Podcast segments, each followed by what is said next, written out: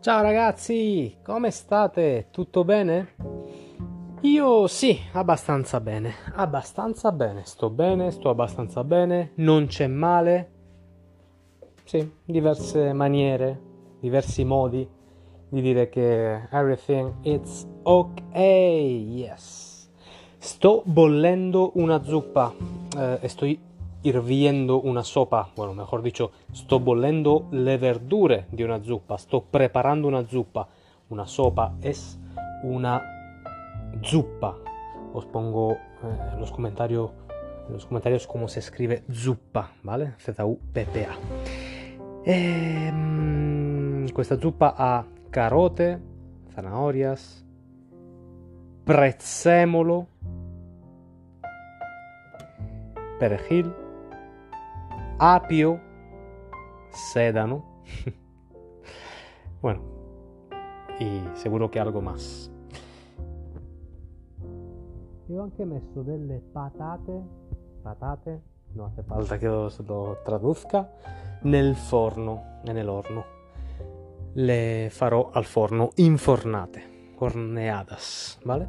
Con un poco di rosmarino, romero, y origano, orégano e ovviamente il sale, il mascolino, vale? Ok, mh, mm, oggi non volevo parlare di cucina, volevo parlare di marche, de marcas italiane e non, italianas y no, y no italiana, por así decirlo, eh, que han entrado en el italiano. O sea, Imagínate cuando tú dices Kleenex en español. Eso, Kleenex no es una, una palabra española, obviamente, es una marca que se ha extendido tanto que el propio objeto, sea un papelito que, sirve para sonarse la, la, nariz o para lo que sea, cualquier marca se llama ya Kleenex. Y eso en italiano pasa también.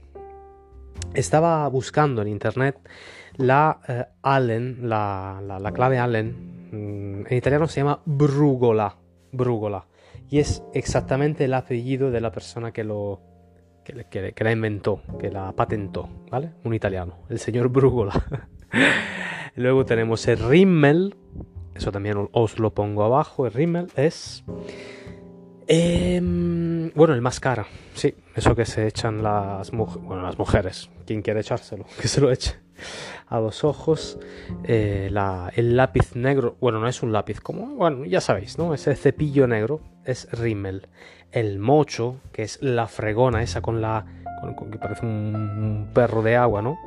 Eh, la, fregona mocho, porque la marca es Mocho Vileda. Eso creo que lo he escuchado también en español.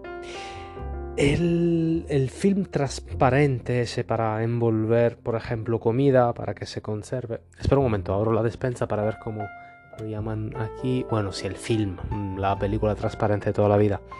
Lo que no es papel albal, ¿vale? Eso se llama cellofan en italiano, porque la marca, la más conocida, no sé hace cuánto tiempo, era francés, francés y se llamaba cellofan. Impresionante. Y bueno, el más conocido, la, cinta adhesiva. La cinta adhesiva en Italia se puede llamar nastro adhesivo. Nastro es ni más ni menos que eh, cinta, pero también podría ser, por ejemplo, un lazo. Sí, un nastro regalo, un lazo para un regalo. Pero bueno, mm, volviendo al tema. Eh, la, la cinta adhesiva en italiano se llama scotch que es la marca, creo, de. Bueno, el, modelo de, cinta adhesiva de la marca 3M, que esa sí que es conocida. Eh, perdóname este ruido, ¿vale? Scotch, Scotch, S-C-O-T-C-H, creo, sí, bueno, se escribe así. Ningún italiano sabe escribirlo, pero todo el mundo decimos Scotch o nastro adhesivo. Y luego el boli, la Biro, Biro o Bic, que es el más conocido. Tanto Biro como Bic es para decir un boli.